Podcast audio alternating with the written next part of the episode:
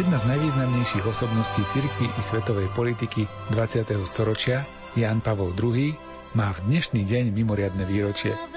Je to práve 100 rokov, ako sa 18. mája 1920 v poľských Vadoviciach narodil. Väčšina z nás zažila jeho pontifikát. Bol to pápež, ktorý mnoho cestoval. Nie je problém dostať sa ku jeho príhovorom, encyklikám a iným dokumentom. A vďaka moderným technológiám dokázal osloviť toľko ľudí po celom svete, ako žiadny jeho predchodca. Narodil sa krátko po prvej svetovej vojne, prežil hrôzy tej druhej, videl, ako sa mení a rozdeľuje svet, keď súperil východ a západ, prispel k upádu komunizmu a zažil aj búrlivý rozvoj globalizujúceho sa sveta. No nebol to len pozorovateľ. Všetko sledoval, reagoval a učil sa a vďaka svojmu postaveniu patril 27 rokov svojho pontifikátu medzi najvplyvnejších ľudí tohto sveta. V nasledujúcich minútach vám, milí poslucháči, chceme priblížiť pôsobenie a význam Jána Pavla II.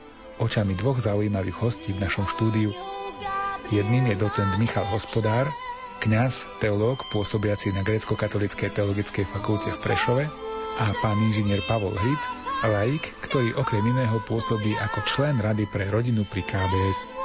Pohodu pri počúvaní vám prajú autory relácie hudobná redaktorka Diana Rauchová, Jaroslav Fabián a Martin Ďurčo.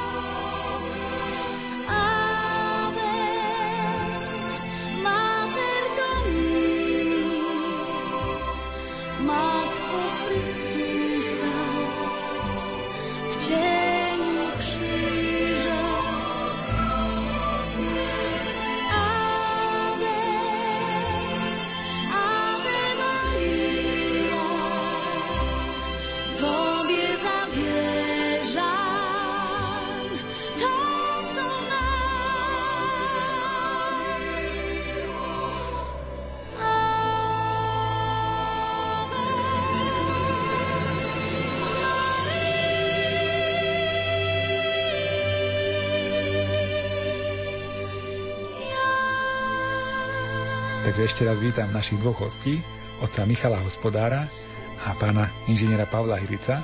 A keďže pán Hric sa mi priznal, že má spomienku na deň, kedy bol Karol Vojtila zvolený za pápeža, dávam mu slovo a on nám už povie, ako si spomína na október roku 1978.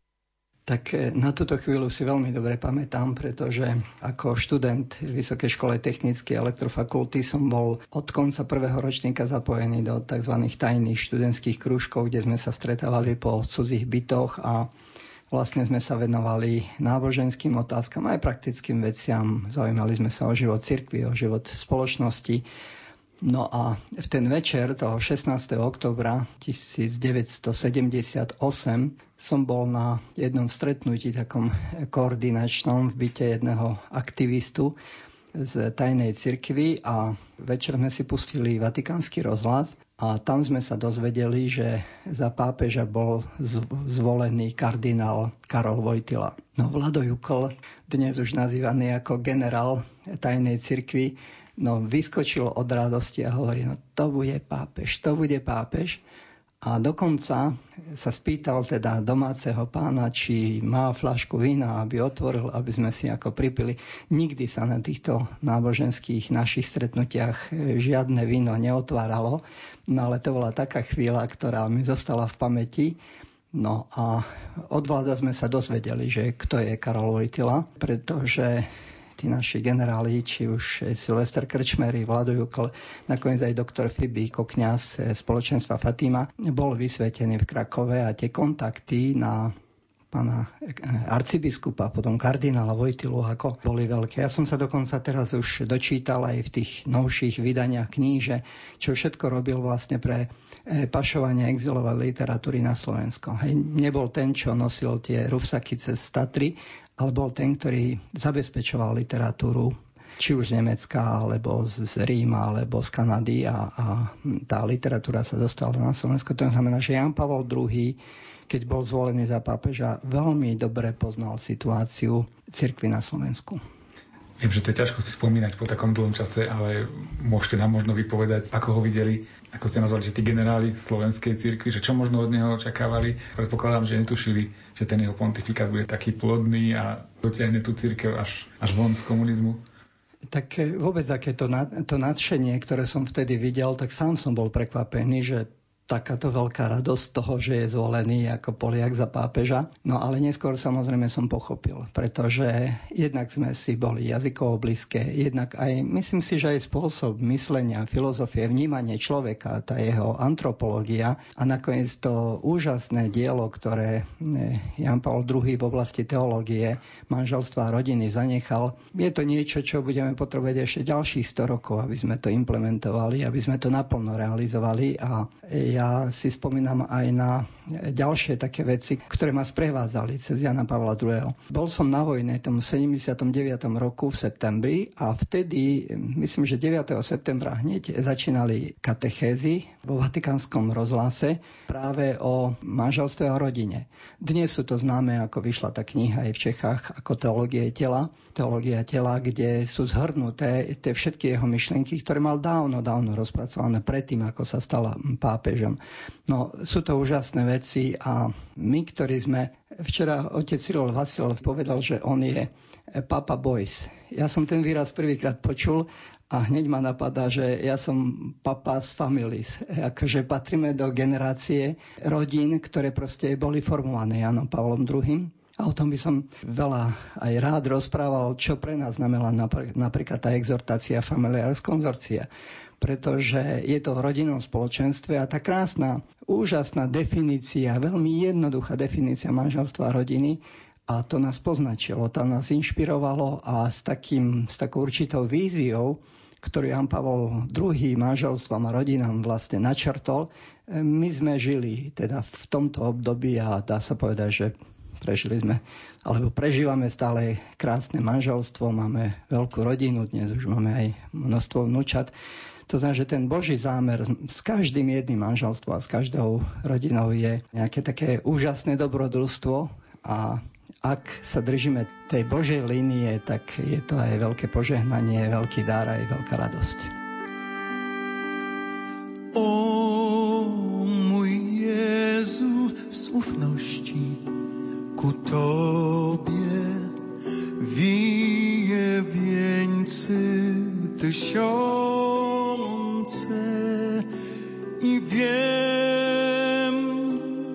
rozkwitną wszystkie. Wiem, że rozkwitną wszystkie, kiedy oświeci je boskie słońce. O mój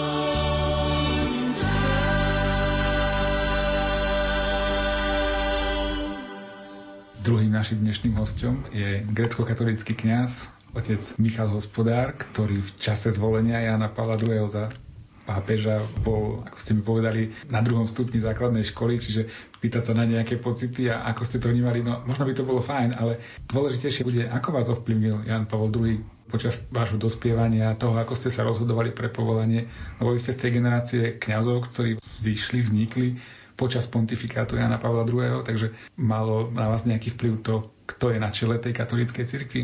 Ja som mal iskru kňazského povolania už od detstva, takže taký priamy vplyv pápeža na moje kňazské povolanie by som nevedel takto veľmi pripísať alebo zhodnotiť. Napriek tomu poviem, že pre mňa, keď som rástol v náboženskom prostredí, pápež bol niekto, kto je za múrami, kto je skrytý, ktorého voláme Svetý Otec a bežný človek sa k nemu nedostane, môže si ešte tak obrázok položiť do modlitebnej knižky. Ale keď sa stal pápežom Ján Pavol II, tak, tak ako bolo povedané, bol to Poliak, bol blízky mentalitou, jazykom, kultúrne nášmu, teda slovenskému prostrediu. A tak sme čo chvíľa pocítili, že pápež nie je iba niekto, koho strážia, koho nosia a kto je za murami starobilého vatikánskeho paláca, ale je to človek usmievavý, mladý, športový duch, Človek, ktorý hneď sa vydáva na cesty do sveta, aby ohlasoval Evangelium Ježiša Krista a pripomínal tomuto svetu poslanie církvy zvestovať Ježiša Krista každému národu a každému pokoleniu. Takže ako som rástol, videl som, že je to nový duch v cirkvi, duch angažovanosti, ktorý stelesňuje pápež Ján Pavol II, ktorý sa neuzatvára, ale je otvorený komunikácii, dialógu a ktorý na krídlach teda moderných komunikačných prostriedkov rozsieval evanielium a dobrú zväzť o záchrane Ježišovi Kristovi pre celý svet. V tomto duchu aj pre mňa Ján Pavol II bol veľkým vzorom zblíženia medzikultúrneho dialógu, úsmevu a ľudskosti, ktorá z neho vyžarovala keď som si hľadal niečo o Janovi Pavlovi II, tak mi tam vyskočilo niekoľko článkov, že Jan Pavol Veľký, kde tie články mali oslavovať prínos Jana Pavla II pre církev a v rôznych oblastiach alebo v rôznych veciach, ktorým sa venoval, bol označený za človeka, ktorý nejakým mimoriadným prínosom obohatil nejakú oblasť konkrétnu, lebo ich bolo viac teda. Je to neuveriteľné, koľko aktivít sa viaže na pontifikát Jána Pavla II. Jednako bol to dlhý pontifikát, 27 rokov a niekoľko mesiacov, ale tá dĺžka sama o sebe ešte je len platformou na to, aby sme od začiatku vnímali, že je to muž aktivity ponorený do kontemplácie. Tak ho nazýva jeho blízky spolupracovník kardinál Jozef Tomko ktorý s ním prežil vlastne celý pontifikát, dá sa povedať, v jeho pracovnej blízkosti aj osobnej, aj teda v porozumení ako dvaja slovenskí biskupy a predstavitelia pri riadení cirkvy. Takže Ján Pavol II nie len, že mal dlhý pontifikát, ale on ho mal činný. On aj vo vyššom veku, keď dozrieval, vlastne nedal sa zviazať nejakým e, štýlom teda starého pána, ktorý už po atentáte by mal právo si povedať, musím dávať na seba pozor, mal som operáciu, možno, že na mňa číha aj ďalšie nebezpečenstvo, tak sa utiahnem do Vatikánu, napíšem nejakú encykliku, ale už budem teda uzavretý. Bol to muž, ktorý po každej stránke vyžaroval tú autenticitu radosti, z poznania a ohlasovania spásy Ježišovi Kristovi a to pre všetky generácie a pre všetky národy. Vynikal tým, že napísal veľa dokumentov, je autorom množstva encyklík, exhortácií, osobitných listov, ktoré predtým nemali tradíciu, aby pápeži písali takéto listy, ako je list matkám, list umelcom, list mládeži Vynikal v organizovaní veľkých svetových podujatí, ako sú Svetové dni mládeže alebo Svetové dni rodín. Vynikal v medzináboženskom dialogu, keď prvýkrát bol v rímskej synagóge. A nakoniec vzniklo aj veľké priateľstvo medzi židovským rabínom, rímským rabínom, ktorého aj v záveti potom spomínal. Takže na každom kroku bolo cítiť, že on aj vo vyššom veku vždycky je na pulze doby a odpovedá za katolícku církev na otázky a potreby moderného človeka a odpovedá zrozumiteľne, odpovedá osobne, odpovedá múdro, vedecky podložene a pritom aj autenticky prežívanie. To bolo na ňom to čaro, ktoré sa nieslo jeho pontifikátom. Tu sei mio figlio, io oggi ti ho generato. Io gli sarò padre, egli mi sarà figlio. Sono parole profetiche. Esse parlano di Dio che è padre nel senso più alto e più autentico della parola. Dice Isaia, Signore, tu sei nostro Padre noi siamo argilla e tu colui che ci dà forma. Tutti noi siamo opera delle tue mani.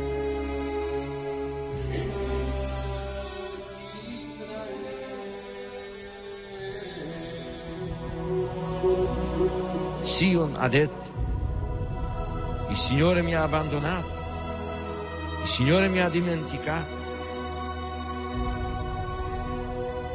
Si dimentica forse una donna del suo bambino? Anche se ci fosse una donna che si dimenticasse, io invece non ti abbandonerò mai.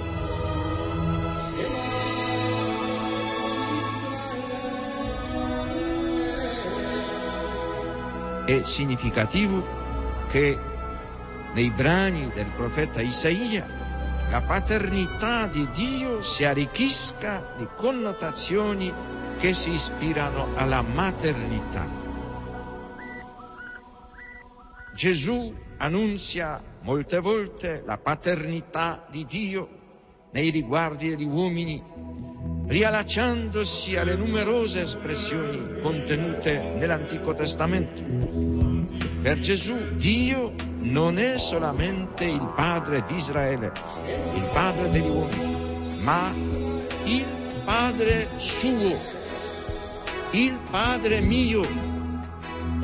Pater noster, pies in celi, sanctificetur nomen tuum, adveniat regnum fiat voluntas tua, sicur in cielo ed in terra.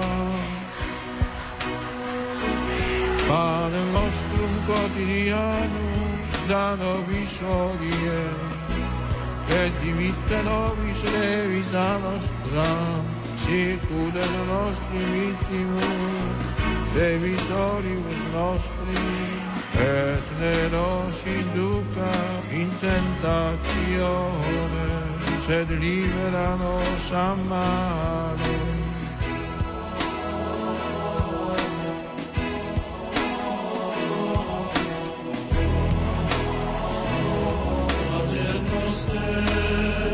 Qui es in celis, sanctificetur nomen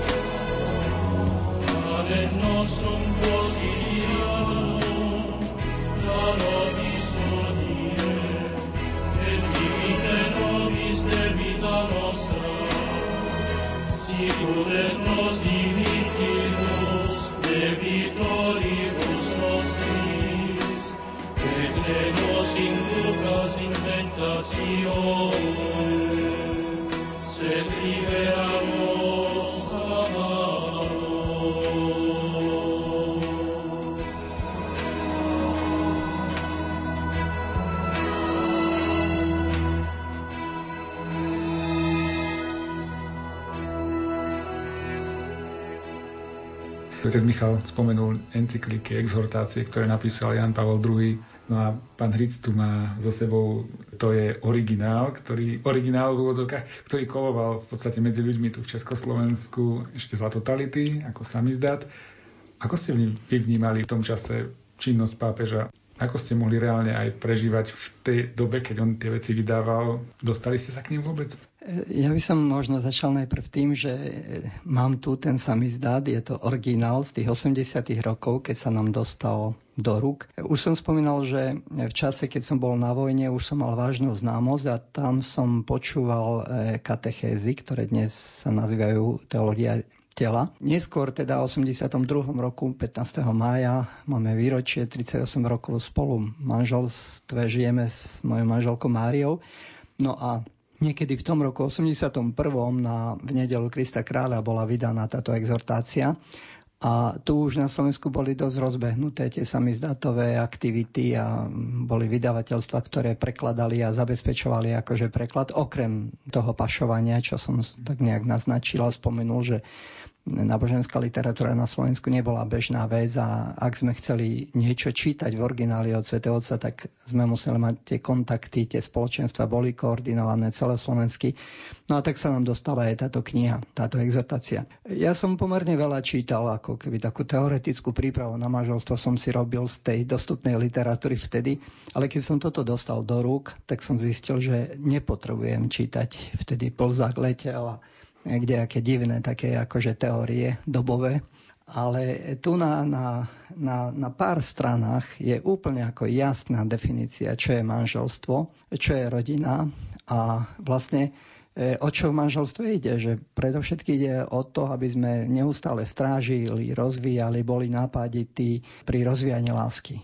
To znamená, že láska medzi mužom a ženou to je jedna nosná téma, ktorá je aj teologicky rozpracovaná vrátanie ľudskej sexuality, sexuality muža a žena, vrátanie akože tých etických zásad, ktoré vlastne akože v tom manželstve akože majú platiť, alebo v sexualite by mali platiť tieto morálne zásady. No a dokonca sú tu až také, že štyri úlohy, ktoré má manželstvo a rodina splňať. Ak dovolíte, asi aj trošku pomôžem.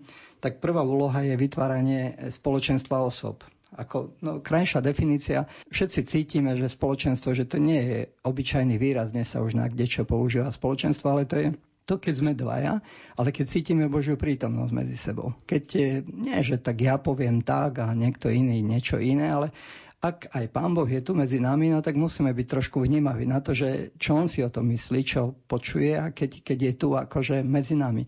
No a vlastne budovať manželstvo ako spoločenstvo dôverné, intimné spoločenstvo muža a ženy, tak vlastne tu sú povedané nejaké základné zásady. Ale aj rodina je takto definovaná. To znamená už aj z hľadiska tej šírenia lásky akože medzi deťmi. No potom je tu služba života. Tak to je všetko to, čo sa lopotíme a zháňame, aby sme si vytvárali podmienky pre život. Tak to je vlastne služba životu a potom účasť na spoločenskom rozvoji. To je tiež také zaujímavé, že pre nás, pre lajkov, ako tretia úloha je ako keby starať sa o tento svet. Už či je to práca, či je to spoločenský život, politický život, že máme ako kresťania byť zapájani.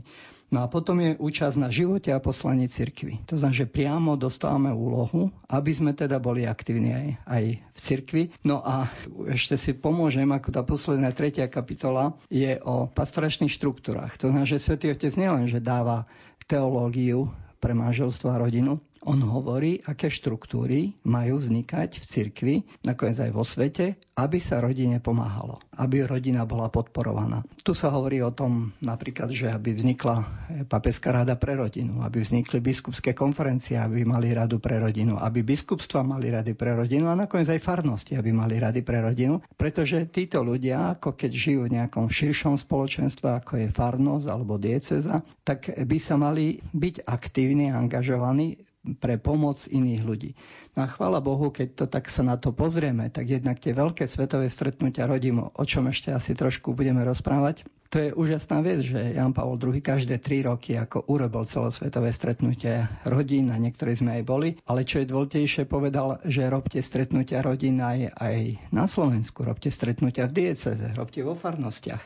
No a takisto rozvíjajte tú pastoráciu rodín, formujte ľudí, ktorí by rodinám pomáhali a úplne akože praktický návod len zobrať do rúk, čítať a podľa tohto návodu robiť. Preto si ja vážim nielen samotnú teológiu, ale aj ten spôsob, že je popísaný implementácie a každý laik v katolíckej cirkvi, ak by toto prečítali, ináč nemá to veľa strán, je to magna charta, je to proste dokument, ktorý by v každom manželstve a rodine mal byť známy a z toho sa dá inšpirovať, dá sa podľa toho žiť a najmä teda, že Pán Boh je aj garantom takýmto manželstvom a takýmto rodinám, ktorí s ním počítajú a ktorí chcú, aby v spolupráci s ním vytvárali svoje manželstvo a rodinu. A to je pre mňa Jan Pavel II. Pán, kiedyś stanął nad brzegiem, szukał ludzi, gotowych pójść za nim, by łowić serca słów Bożych prawdą.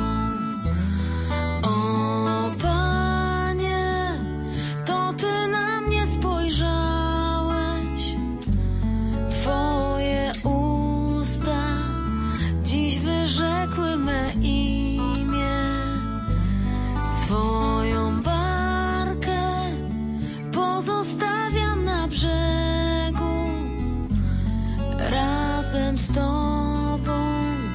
Nowy zacznę dziś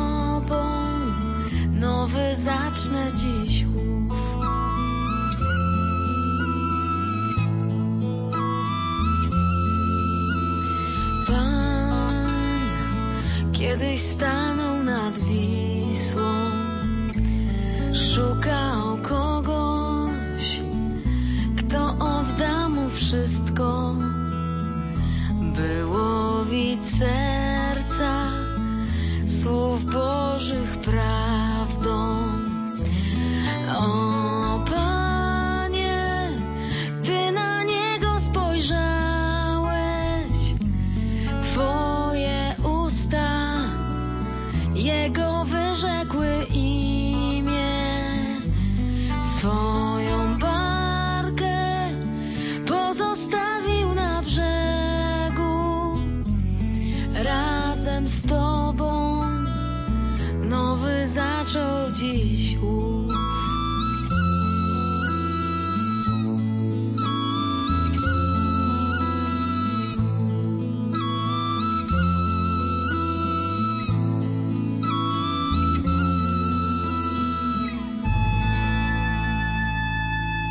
Jan Pavel II je označovaný za priekopníka aj kvôli také veci, že on bol pápež, ktorý zbúral nejakú bariéru medzi tou hierarchiou a tým bežným človekom, ak to tak môžeme povedať. A myslím to v tom zmysle, že on sa nebal cestovať, nebal sa chodiť do krajín, kde ešte pápež nikdy nebol. Však aj Československo a Slovensko vlastne je tiež taká krajina, kde pápež asi ešte nikdy nebol do jeho čias. A veľa takých krajín je na svete. Mali ste vy dvaja možnosť nejakým spôsobom zažiť ho ako človeka, stretnúť ho, byť nejako v jeho blízkosti. Tak my s manželkou sme boli na, ako delegáti za Slovensko na svetových stretnutiach rodín. Prvé bolo v 97. roku v Rio de Janeiro. Takže je to nezabudnutelný zážitok, pretože vidieť kongres, na ktorom je 3000 ľudí v Brazílii a stretnúť alebo vidieť Svetehoca na Marakane, na tom známom futbalovom štadióne, tak možno by som tak povedal, že asi taký môj najsilnejší zážitok, aj keď v blízkosti som bol možno nejakých 400-500 metrov, hej, že nebol som bezprostrednej blízkosti, ale toho ducha prorockého, ktorého tam doniesol a keď sme videli, ako, ako tí Brazílčania, no celé dni akože sedeli na mieste, kde sa mal v nedelu konať Sveta Omša, tá slávnostná, kde bolo vyše 3 miliónov ľudí. No nevidel som v živote takéto zástupy a a bolo to autentické.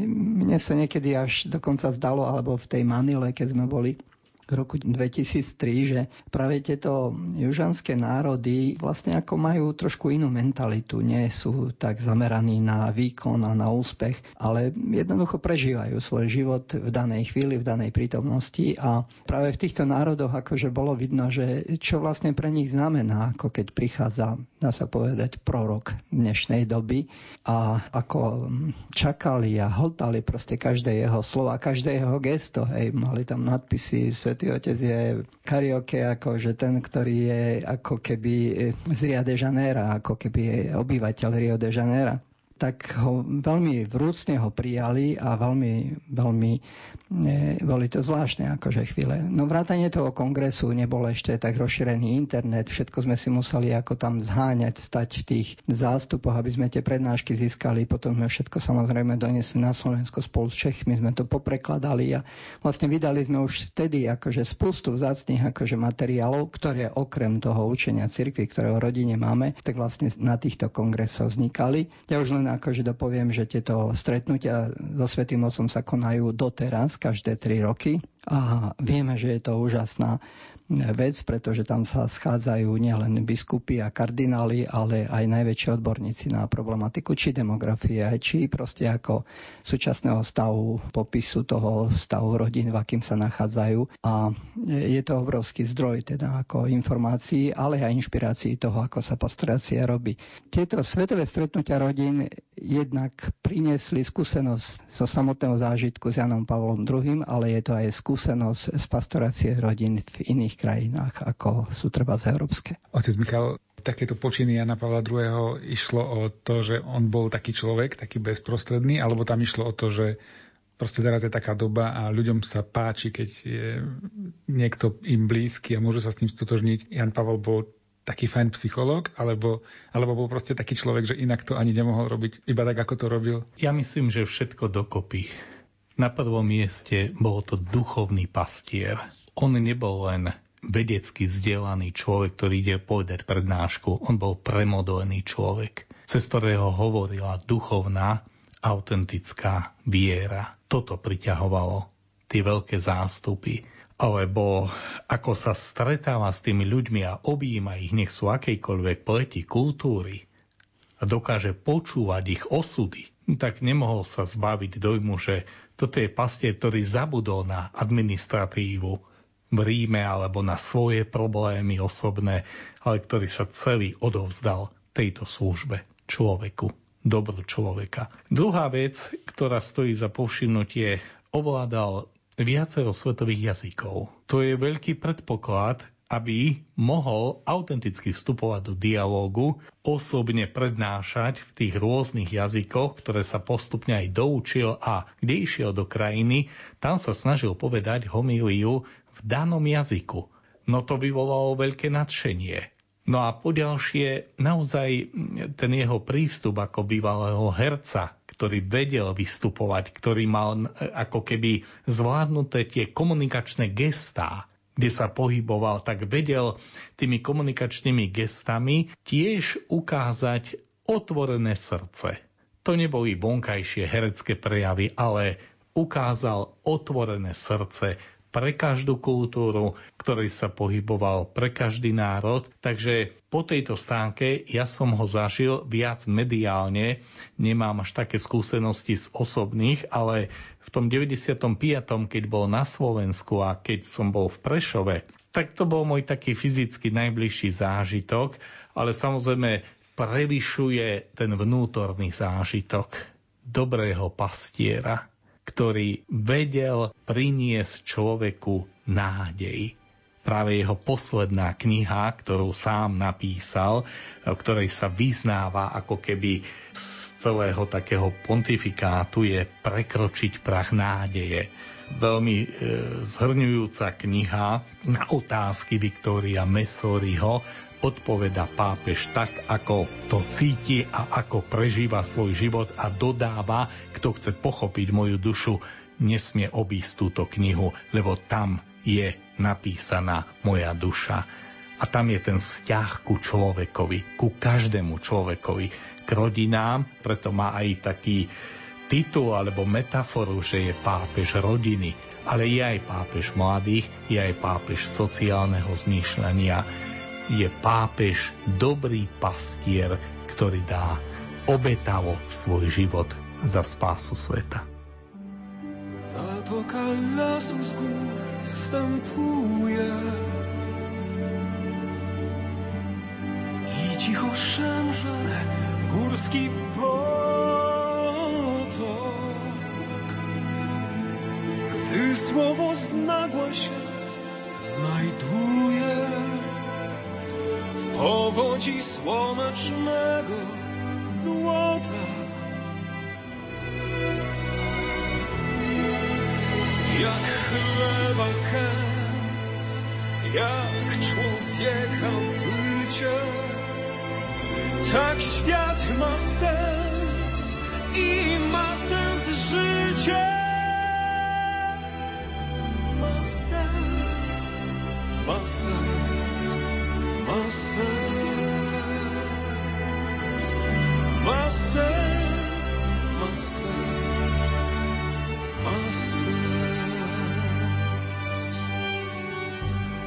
Zewsząd stworzenie mówi świata. Cichością swoją i milczeniem. Potok się w zbocze góry wplata. Góra się wplata w sens istnienia. Jaką zaspod rzęs wypłakana skrycie. Tak śmierć ma sens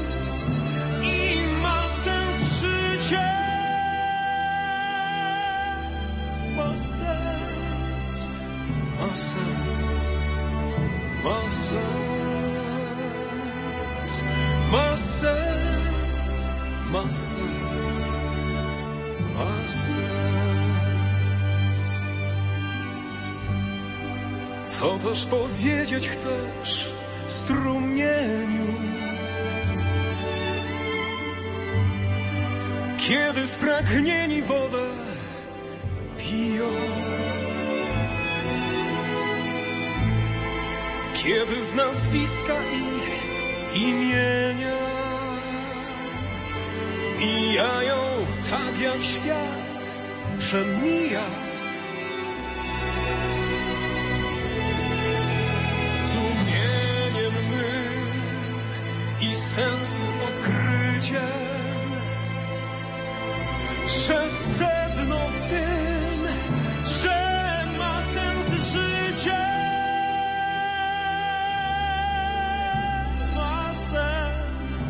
sens, ma sens, ma sens, ma sens, ma sens, ma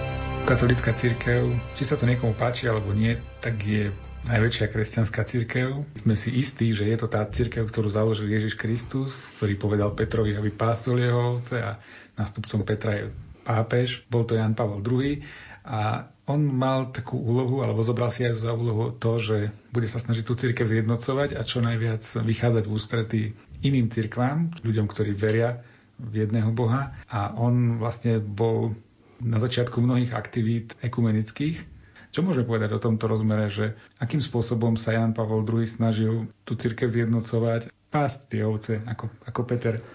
Na začiatku treba povedať, že to učenie o ekumenizme je v dekréte druhého Vatikánskeho koncilu, čiže tam má ideový základ. Praktická realizácia tohto koncilového dokumentu nebola tak rozvinutá predtým, ako práve za Jána Pavla II.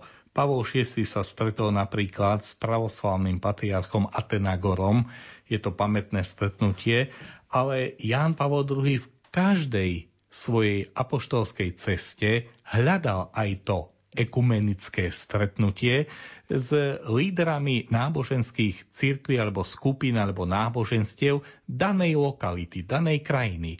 Takže pre ňoho to nebolo niečo ako dodatkové, ale niečo systémové, že keď išiel aj do protestantskej krajiny, kde boli katolíci v menšine, ale stretol sa a uskutočnil teda či už aj osobné alebo aj to vedecké, teda, že si povedali príhovory, stretnutie aby ten dialog nebol teda nejakým spôsobom zastavený, ale aby mu dával nové a nové impulzy, pretože mu ležalo na srdci pri misionárskych cestách. Dostával túto výtku. Kresťanstvo hlása lásku a pozrite, že vy sami ste rozdelení. No akú lásku máte, keď samé kresťanské spoločenstva nežijú a nesvedčia o tej láske vo vonkajšej jednote. Cítil potrebu, aby sa aspoň trošku napredovalo cez modlitbu, cez stretnutie, cez e, vedecký dialog teologický a cez teda ten autentický prístup, kde už katolická církev si je vo vnútri vedomá toho, že ju založil Ježiš Kristus, ale to ju neoprávňuje sa nejako vyvyšovať, ale naopak priblížiť toho Ježiša a podať pomocnú ruku, či už v rámci kresťanských cirkví, alebo aj v medzináboženskom dialogu, v ktorom on vynikal a zanechal veľmi veľa takýchto autentických a prelomových stretnutí, kde padla tá brána alebo tá opona a církev začala aktívny dialog, a ktorý pokračuje samozrejme pomaly, ale má teda čo povedať aj do dnešných dní. Pán Lic, skúsim teraz na vás ďalšiu otázku. Janovi Pavlovi II. sa pripisuje významná vec, že on bol jeden z ľudí, ktorí sa pričinili výrazne o pád komunizmu. Ako on mohol vplývať a vidíte vy nejaký jeho vplyv na takéto veľké politické pohyby? No, ja myslím, že ak z mojej generácie nikto nemohol predpokladať, že komunizmus spadne. Boli sme v podstate kolóniou Sovietskeho zväzu a tá moc vyzerala hrozostrašne a dokonca aj v tých veľkí optimisti hovorili o tom, že to takých 100 rokov ešte tu bude komunizmus. No a zrazu vidíme, že práve ja myslím, že určite pričinením Jana Pavla II.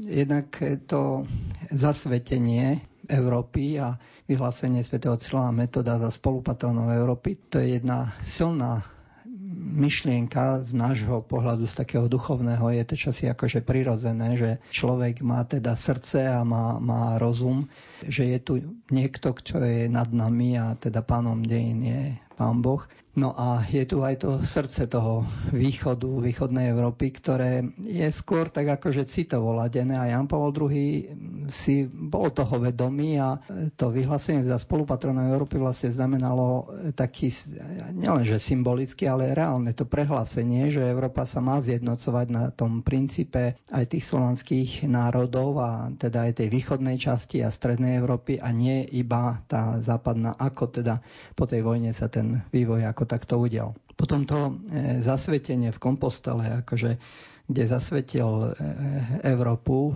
pane Márii, to bolo tiež veľmi akože silné gesto a to sme tak všetci čakali, že tak teraz niečo príde. No a ono naozaj, hej, sa to udialo. Z môjho pohľadu by som tak zopakoval ako prezident Havel, keď ho vítal v Prahe, že neviem, či viem, čo je zázrak, ale, ale toto pokladám za zázrak, takže aj tá naša generácia si myslím, že nie, nedá sa nájsť nejaké logické ako, že príčinné vysvetlenie, že ako k tomu vôbec mohlo dojsť, že bez, bez výstrelov, bez vojny sme sa začlenili ako medzi európske krajiny. To znamená, že z môjho pohľadu určite modlitby Jana Pavla II, ale samotná tá jeho osobnosť a sila ducha a sila toho Božieho zámeru, že proste akože ísť e, riešiť veci dialogom a nie vojnou a nie konfliktami, tak ja si myslím, že naozaj zasial myšlienky, na ktorých sa tá jednota tých spoločenstiev aj v Európe, ale aj vo svete dá uskutočniť. Je len otázka takej tej zodpovednosti a dôslednosti toho, aby sa tie jeho slova naplňali. Składam dłonie do modlitwy, jak skrzydła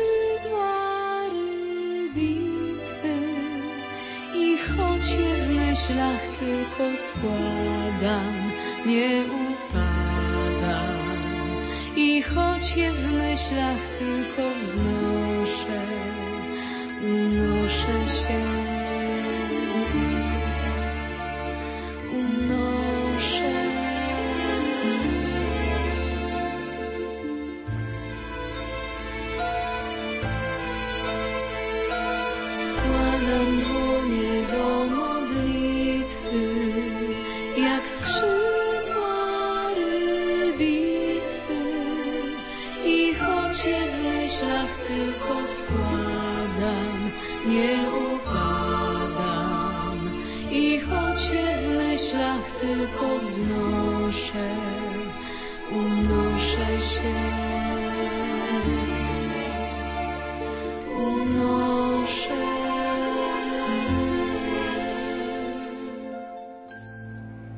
Pavel II navštívil niekoľkokrát Slovensko.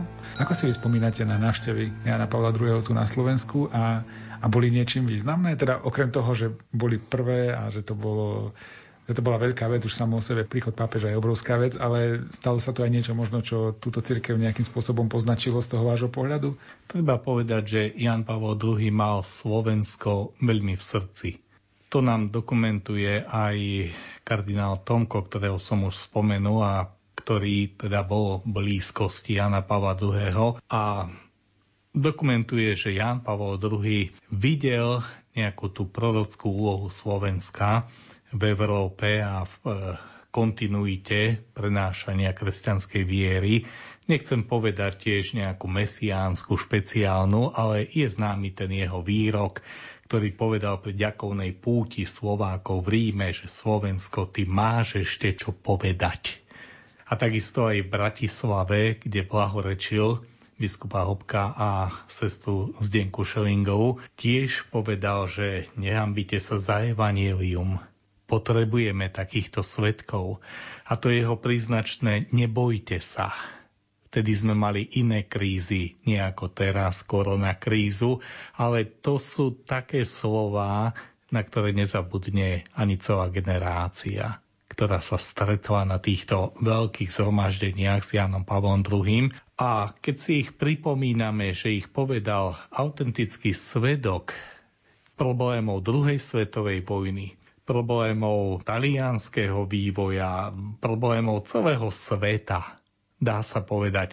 Vždycky ale plný vnútornej radosti a zdravého kresťanského optimizmu, vyplývajúceho z viery a z nádeje, Nebojte sa. Kristus vie, čo je v človekovi. Len On to vie. Ak sa držíte Krista, nemáme sa čoho báť.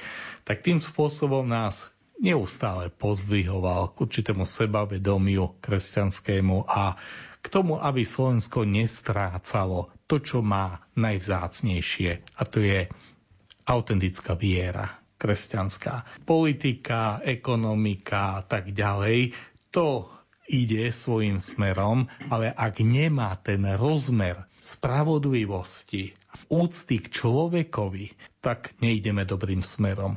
Toto nám vopred pripomínal, pretože už prežil rozvoj demokracií na západe Ján Pavol II a navštívil veľa miest a povzbudzoval Slovensko k cidometodskej úcte, k mariánskej úcte, k prežívaniu viery v rodinách a vernosti rímskému pápežovi, pretože tam sme našli skutočného priateľa. Tam sme našli jedného významného svetového lídra, ktorý sa venoval Slovensku nadštandardným spôsobom, takže spolu s ním sme prekračovali ten prach nádeje. Pán Ric, vy ste ako aktívny laik, ktorý je v styku aj s kňazmi, aj s biskupmi. Tie návštevy Jana Pavla II. posunuli to niekde? Tu církev niekam nejakým smerom? E, začal by som teda tou spomienkou na to prvé stretnutie so Svetým Otcom ako vo Vajnoroch v roku 1990, myslím, že to bolo nejak v apríli. No a to bola úžasná vec tiež, ako okolo milióna ľudí. Ja som v noci cestoval tam vlakom, naspäť vlakom druhú noc a bolo to aj také akože vyčerpávajúce, ale so silným zážitkom. Vidieť milión ľudí, to prvýkrát v živote som videl. No ale keď spomínate, akože ako sme E, prežili napríklad ten jeho príchod druhý v 95. roku, keď vlastne boli svetorečení košickí mučeníci, tak som si spomenul na to, že my sme si ten e, kult košických mučeníkov v Košiciach hodne pripravovali a dá sa povedať, že ani som to veľmi nerozumel. Otec Michal Fedor, jezuita, tiež akože tajne pôsobiaci tu na v Košiciach, tak on chodil po bytoch, prednášal, napísal knihu o košických mučeníkoch my sme to tak akože, no počúvali sme, ale sa nám to zdalo také akože vzdialené a on, on prišiel s tou myšlenkou, oni musia byť svetorečení. No tak som si na to spomenul, že proste ten kult sa šíril modlitbami, obrázkami, diela nejaké sochárske vznikli a tak, ale ani by sa mi neprisnilo, že to bude akože fakt. E, ďalšiu vec, čo by som tak spomenul, že otec Michal hovorí o tých ďalších blahorečených, ktorých máme, nejak som si neuvedomoval, že aké je to významné, aby v národe akože sme mali v tom našom území akože svetých a blahoslovených. My keď sme boli v Milane na svetovom stretnutí rodín, tak tam sme boli akože v jednom chráme. Po 30-ročnej vojne e, tam bol e, hrozný stav. Zostali len ženy a deti, proste muži aj starci, proste akože všetko bolo vybité, vymreté a že ako začať obnovu tejto krajiny. Tak prvé, čo urobili, donesli relikvie nejakého svetého. My si to neuvedomujeme, ale aj pre nás je úžasná vec, že my máme akože v Michalovciach ostatky ako blahoslaveného metoda Dominika Trčku, hej, máme biskupa Gojdiča, tu nám máme Zdenku Šalingov, že jednoducho ako keby to posvedcovanie územia je ako asi tak povedal by som z hľadiska rozvoja veľmi významné. Že rozvoj to nie je len ekonomika, to nie je len zamestnanosť, to nie je len zvyšovanie HDP, ale proste rozvoj znamená aj ten vzťah k tým pravým duchovným vnútorným hodnotám človeka. No a toto, dá sa povedať, že toto som ja tak začal chápať ako tak trošku neskôr alebo až s príchodom svätého Otca, že aký dôraz on kladie na to svetorečenie a na blahorečenie. No a ten rok 2003, keď tu bol posledný krát, to sme tak cítili, že keď on už naozaj, že ledva sa hýbal, ledva rozprával, No a to je aj taký ten jeho známy postoj ku krížu, že z kríža sa neskádza, na kríži sa zomiera a už aj tým starším vekom by som povedal, že je úžasným prínosom pre starších ľudí. Pokým sme ho nevideli ako takého staručkého, už skoro bezvládneho, ale plného ducha, že vlastne asi tak by sme mali starobu prežívať. Hej, lebo tá staroba proste príde. Tie sily ubúdajú. Ale dá sa povedať, že zomrel postojačky. Človek, ktorý je úžasným akože príkladom aj pre, pre starších a nevladných ľudí, že dá sa žiť aj takto, alebo proste ten jeho duch bol stále až do poslednej chvíle akože veľmi svieži, veľmi, veľmi ako taký otvorený a je veľkým vzorom podľa mňa pre ľudí starnúcich alebo tých, ktorí už ako pre chorých a pre tých, ktorí opúšťajú sily. Takže dalo by sa samozrejme mnoho vecí rozoberať. Ja to vnímam, že sme generácia Jana Pavla II, teda manželsteva rodiny Jana Pavla II, pretože takmer 30 rokov sme žili z toho, čo nás on učil a môžeme povedať, že to nie je iba teória. To je, chvala Bohu, prax a dobrá prax a myslím, že nie sme jediní, pretože takýchto rodín na Slovensku, čo sa tak ako prebudzajú alebo berú ten vzťah k Bohu akože vážne, stále, chvala Bohu, pribúda. Svetý Jan Pavol, z nebeského okna udeľ nám svoje požehnanie. Požehnávaj církev, ktorú si miloval, ktorej si slúžil a ktorú si viedol. Sprevádzajú po cestách sveta, aby priniesla Ježiša všetkým a všetkých priviedla k Ježišovi. Toto bol krátky úryvok modlitby k svetému Jánovi Pavlovi II. Dnešný deň spomienky na sté výročie jeho narodenia by snáď bolo vhodné zakončiť naše dnešné rozprávanie práve takto. Ján Pavol II totiž nie je len osobnosť, ktorá formovala cirkev a politiku druhej polovice 20. storočia. Je to predovšetkým svetec, ktorého treba študovať a podľa možností aj nasledovať a prosiť o jeho príhovor. Z Košického štúdia sa lúčia hudobná redaktorka Diana Rauchová, od techniky Jaroslav Fabián a redaktor Martin Ďurčo. Viem, neumiesz być niczyja, wiem, tęsknota cię zabija, wiem.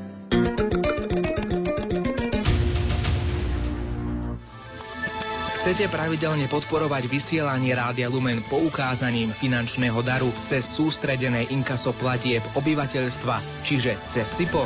Volajte počas pracovných dní od 7.30 do 15.30 na číslo 048 471 0831 alebo píšte na lumen zavináč lumen.sk Podporte naše vysielanie z pohodlia svojho domova cez SIPO, pravidelne aj malými príspevkami. Nahláste nám vaše kontaktné údaje a ostatné vybavíme za vás. Bližšie informácie na www.lumen.sk Ďakujeme vám. Kvalitná literatúra, dobrá hudba a užitočné veci na sviatočné príležitosti. To všetko nájdete v e-shope Rádia Lumen. Z aktuálnej ponuky pre vás vyberáme knihu Litánie a novény k svetej sestre Faustíne, brožúrku Svetý ruženec a ručne zdobené sviečky mamke a babke v tvare srdiečka. Nakupujte online na e-shop.lumen.sk a potešte seba i blízkych pekným darčekom z Rádia Lumen. Ponúkame vám možnosť finančnej podpory cez platobnú stránku prostredníctvom služby e-card. Kliknite na stránku www.lumen.sk, sekcia VUB e-card a vyplňte potrebné údaje. Nakupujte cez e-shop na www.eshop.lumen.sk. Potrebujete spropagovať svoju firmu? Chcete ponúknuť svoje produkty? Dajte vedieť o vašej firme a jej skvelých výrobkoch cez Rádio Lumen. Pripravíme vám reklamu na mieru. Podporíte tým svoj obchod a zároveň aj vysielanie Rádia Lumen. Kontaktujte nás na mailovej adrese lumen.lumen.sk Chcete si vytvoriť profesionálne audionahrávky, no nemáte k dispozícii kvalitné technické vybavenie? Rádio Lumen vám pomôže prenajmom svojich štúdií, zabezpečením profesionálnej interpretácie textov a technickým spracovaním vašich diel. V prípade záujmu nás kontaktujte na mailovej adrese lumen.lumen.sk